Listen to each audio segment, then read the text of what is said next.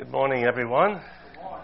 It's a pleasure to be with you folks again here at Boulevard. It's been uh, several years since we've been back in these parts, and um, we have really seen the assembly being blessed here from what we have seen this morning, and the increase in numbers and families, and a great mix of young and old, and it's really remarkable to see. And we just continue to pray that the Lord will continue to bless the work here. Now, this morning I have a, a, a challenging sort of message. I, I, I think, anyways, I hope it will be challenging to you. It's a question that often people are throw up to Christians as an objection to the Christian faith, and and it really is is this objection here. Let's see if I can get it to work. All right, let's try it one more time. There we are. So, really, the question is this How can a God of love send somebody to hell who has never heard the way of salvation? Now, that's often an objection that people uh, bring to us who are Christians, and, and they, they, they always throw this up like, what about the heathen? I mean, do you really believe that a God of love is going to send somebody to hell who's never believed? How unrighteous and unjust is that? And so that's a question that often is thrown up to Christians uh, to sort of stop us and to make us almost feel guilty for the things that we believe. Now, some of the greatest proponents of this type of idea is the likes of Richard Dawkins, and uh, of course there's the the uh, Christopher, the late Christopher Hitchens, who also uh, opposed the Christian message and came up with his objections to this. And many believers are, are really silenced. They're shamed into silence because we haven't really been equipped with a biblical answer to some of these objections. And of course, there's the other objections too, we're going to talk about in a moment, is the whole idea of the exclusive message of the Christian faith. We have seen um, on the old Larry King shows how he would attack believers who believed that Jesus Christ was the only way to heaven. I remember watching him interview Joel Osteen and even Billy Graham and, uh, and really try to, to make them feel ashamed of the fact that they stood for something that exclusively cut everything else out. And they thought, well, in a tolerant society that we live in today, how can you actually believe that sort of thing? And so these are challenges to us who are Christians, and it could be that there's someone in our audience this morning, and these are things that have stumped you. You don't know really how to answer this question. And so we're going to look at some, some uh, uh, arguments in favor of this just to give us some help in this. Now we're going to look in our Bibles, and we'll start a reading in book of Romans chapter 1. And we're just going to read these verses uh, together. I'm going to read them to you. I've got them written up here on the front. If you don't have your Bible with you, you can just read it from the front. I'm, uh, I, I really like the old King James, and so I'm, I'm reading from that. If you have another version, that's fine. But Romans chapter 1, and we're going to start the reading at verse 16, and we'll read down to verse 22. For I am not ashamed of the gospel of Christ for it is the power of God unto salvation to every one that believeth, to the Jew first, and also to the Greek. For therein is the righteousness of God revealed from faith to faith, as it is written, The just shall live by faith. For the wrath of God is revealed from heaven against all ungodliness and unrighteousness of men who hold the truth in unrighteousness, because that which may be known of God is manifest in them. For God has showed it unto them. For the invisible things of Him from the creation of the world are clearly seen, being understood by the things that are made, even His eternal power and Godhead, so that they are without excuse. Because that when they knew God, they glorified him not as God, neither were thankful, but became vain in their imaginations, and their foolish heart was darkened. professing themselves to be wise, they became fools. Now we trust that God will bless His word to us this morning.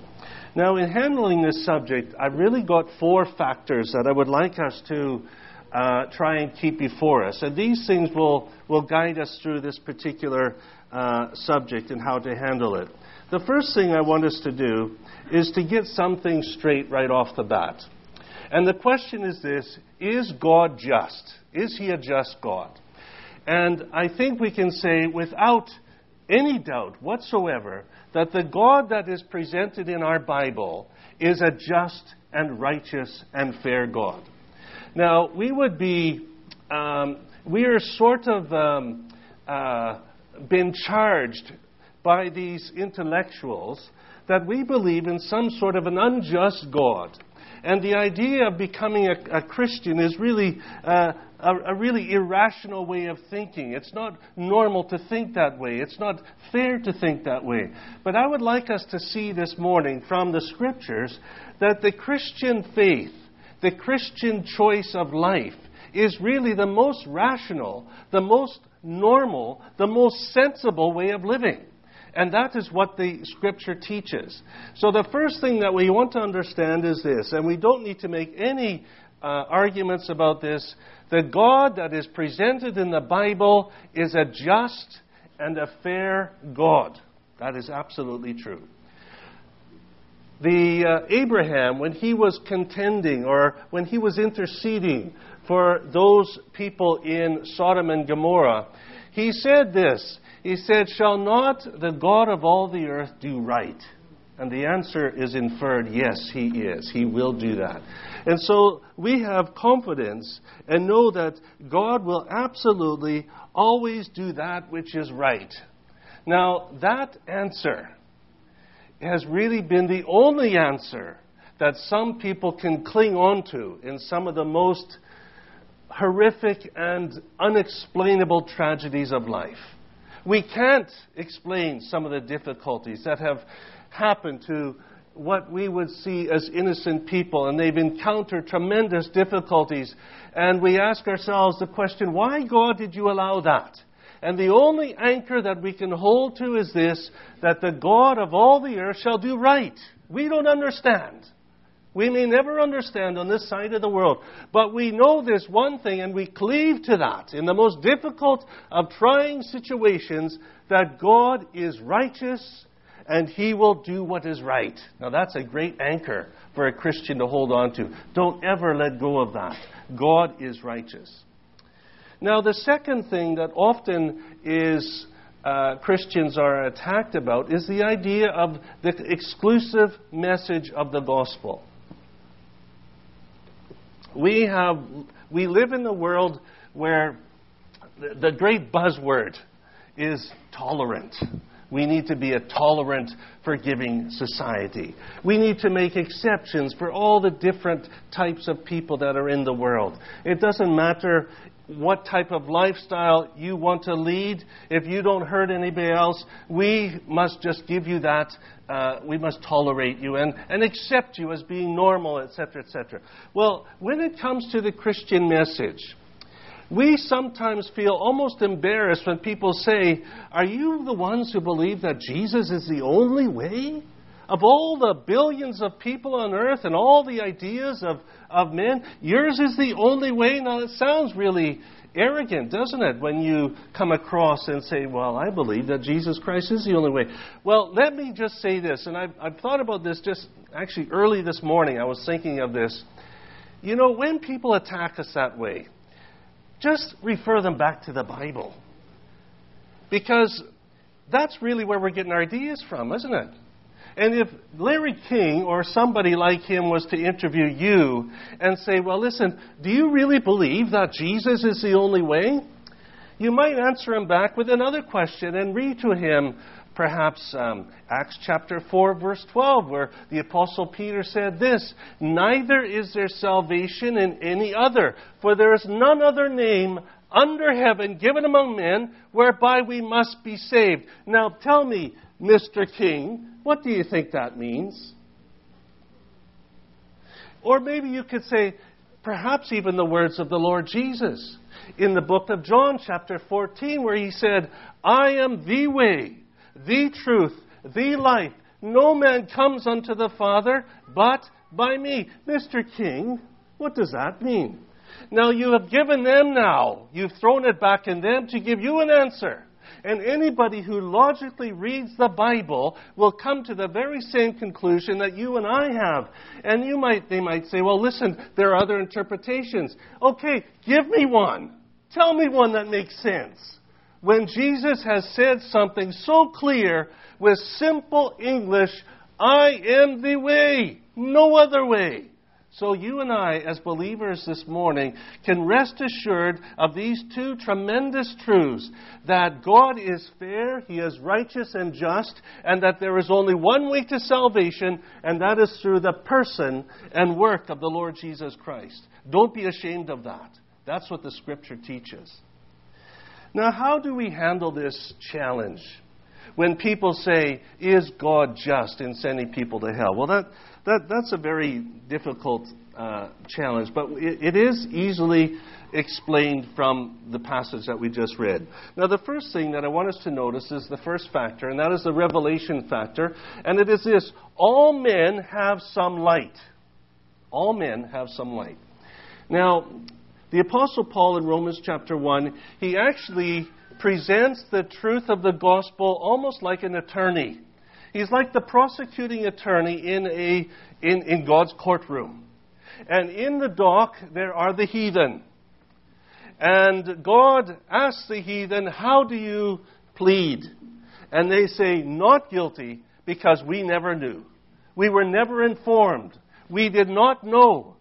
And so the Apostle Paul now, in this courtroom, he now has two witnesses that he calls to testify against what they are saying.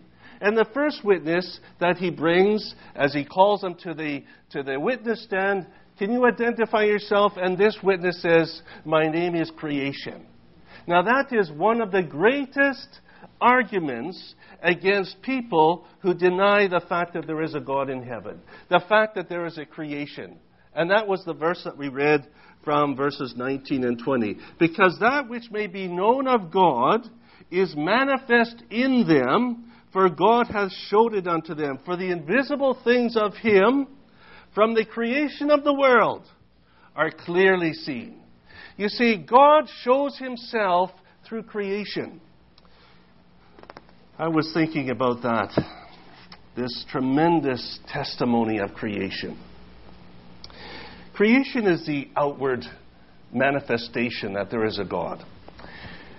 You know, you can look at some of these buildings that we have in this lovely state of Florida. Some of these nice skyscrapers. And, and you know, when you look at an office tower and you see how it functions, you realize that there was a design behind it. You notice that it is functional, it has an electrical system that works, we hope. It has a plumbing system that we also hope works.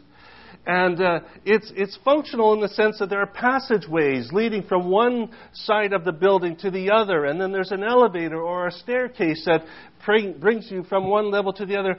And you know what? You, you can see that there's a designer there. You admire the wisdom of, a, of, a, of, an engineer and of an architect and those that those draftsmen that have put this all together and the builders that have manufactured this building. But I want you to think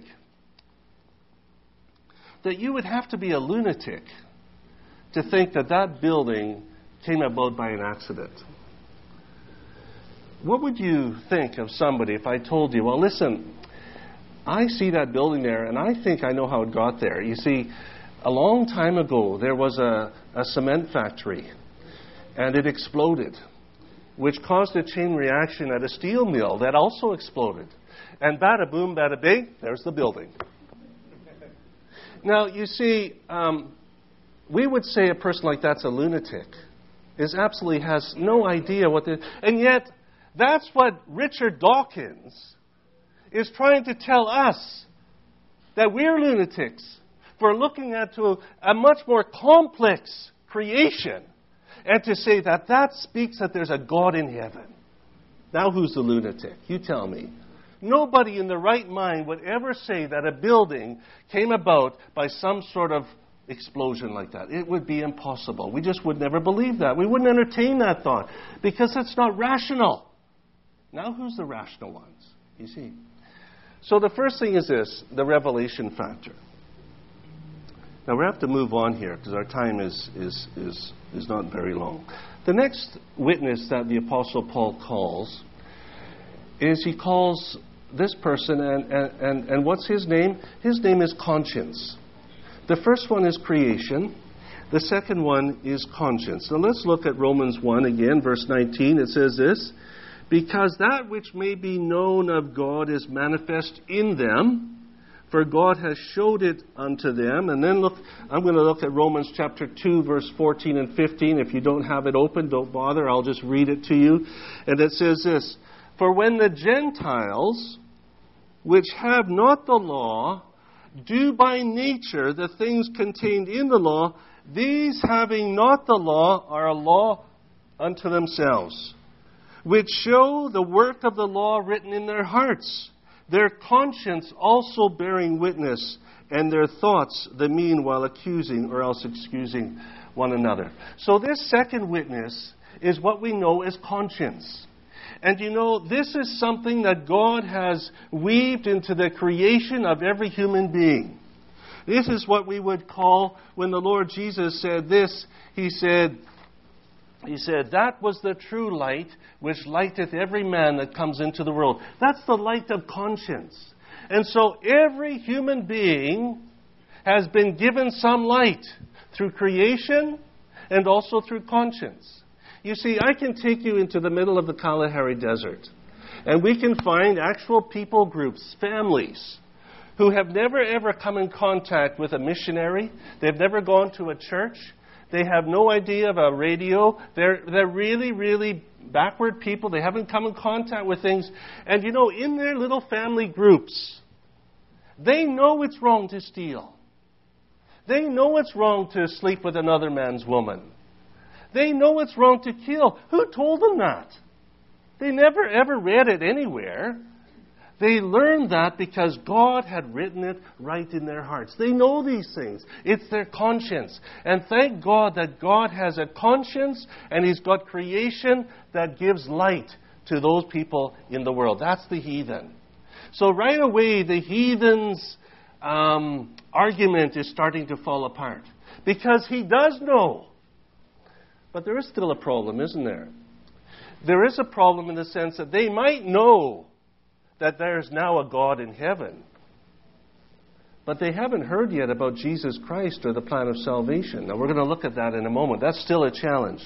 But let's look at the, um, at the second factor.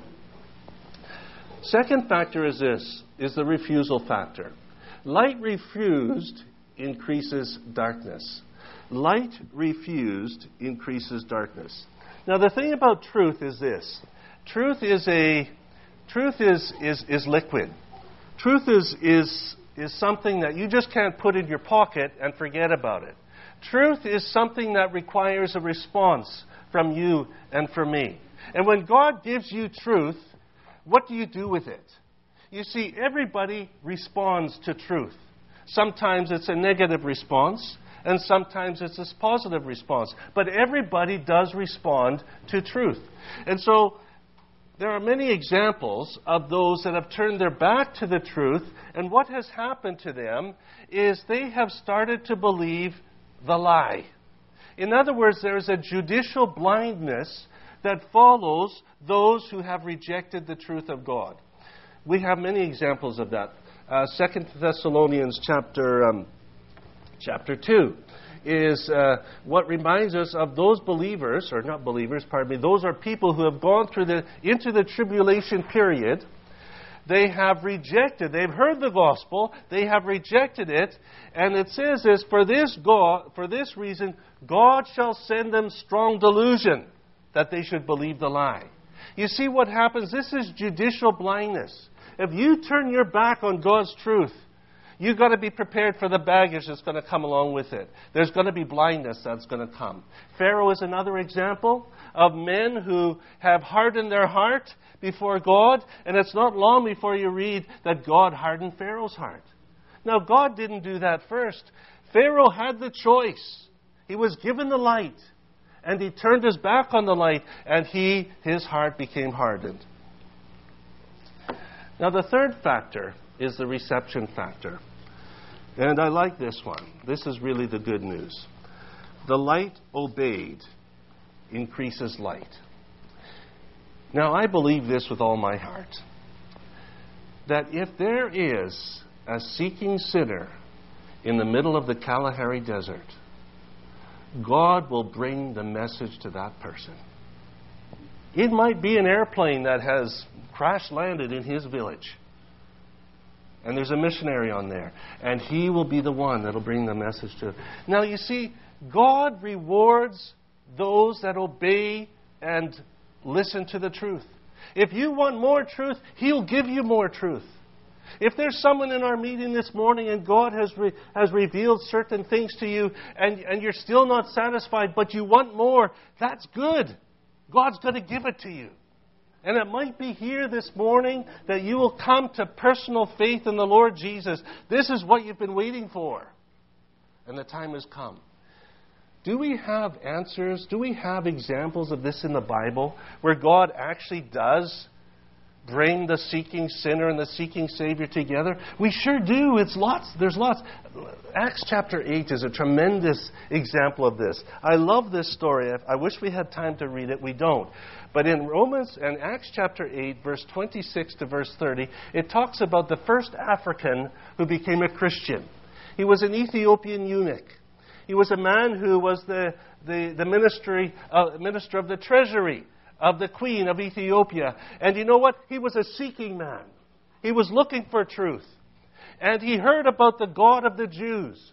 And he made his way from Ethiopia to Jerusalem, and he wanted to find the truth. And he was exposed to the God of, the, the, the God of Jehovah. And there he, he, bought a, he bought a scroll, the book of Isaiah. And you know what? He was traveling home back to Ethiopia, and he was so hungry for the word, and he was reading, he was sitting in his chariot, reading the Bible, reading Isaiah 53. And you know what happened? There was a revival in another province called Samaria. And there was an evangelist there by the name of Philip. And you know what? This great revival, he was seeing hundreds saved. And God said to Philip, You know what, man? There's a little black man down there on the road on his way to Ethiopia. I want you to go and preach to him. And you know what? He did. And he left that revival. He left that place of blessing. And he went, one lonely guy, down to this, this desert road. And you just read that story, and, the, and the, the, the coincidences that are falling into place are just incredible. That you have to believe that God had organized this. And here, Philip, he sees him, this guy reading, and you know what he's reading? Isaiah 53, just at that very time. And they met on the very road, and, and, and, he, and he says, nicely, he says, Do you understand what you read? And he says, No, I don't, but can you help me? And he sits up with him, and you know what he said? He, he from the very same scriptures, he preached unto him Jesus. I love that. He preached unto him Jesus. You see, a seeking sinner and a seeking Savior will always meet. God commissioned an evangelist from a, from a, a revival and brought him into the middle of a desert to see this man saved. There's other examples. Cornelius, one of the first Gentiles, here he was also a man who wasn't saved, but he had a love for the truth. He wanted more truth, and God commissioned Peter to go into this man's house and he preached the gospel to him, and this man and his family got saved. You see, God brings seeking sinners and seeking Savior together because they respond positively to the light. The reception factor. Light obeyed increases light. This morning, light has shone from God's Word. It's shone into your heart. How have you responded to it? Have you turned your way, turned away from it. Because you know it's, it pricks your heart. It troubles you because we all get it that. We all feel the same way. Why? Because we're sinners. And don't feel that you're any different, that you are more ashamed than the other guy. Listen, these, these elders that are up here who, who are going into, mission, into the homes of the believers, and, and, and they're just sinners, saved by grace. And they're just seeking to encourage God's people. And, and you know what? You're just, you're no different than they are. You're just not saved yet. You're not forgiven yet. But God is willing to make you a child of God through His Son, the Lord Jesus, the only one who can, who, who can save people today. Now, we do have another point, which is probably fairly sobering. And it is this it is the reckoning factor. You see, when we. Uh, when we don't respond favorably to the gospel, God is going to hold us accountable for the light that we have. I often think of the solemn, the, the, the solemn thought of young people who are raised in Christian homes. That is a tremendous place of opportunity and blessing but with it also carries a tremendous, tremendous responsibility. Because you have been given light that is so rich and so bright. And to reject that is a tremendous sacrifice that you will never, ever, ever be able to, to fully appreciate what you've done. There was a, a city in the life of the Lord Jesus that was called Capernaum. It was a, a city that the Lord withdrew to with his disciples after Nazareth. He went to Capernaum and, and he worked amongst that city. They witnessed his miracles, they witnessed his messages, they witnessed his sermons, they witnessed his life. They witnessed all of this stuff, and they, they, they were exposed to tremendous light. And one day, the Lord Jesus, he was praying. And he said this He said, And thou, Capernaum, which art exalted unto heaven, shall be brought down to hell. For if the mighty works which have been done in thee had been done in Sodom, it would have remained until this day. You see, what he is saying is this. We know Sodom was a wicked, wicked city. We know that. And God judged them for their wickedness.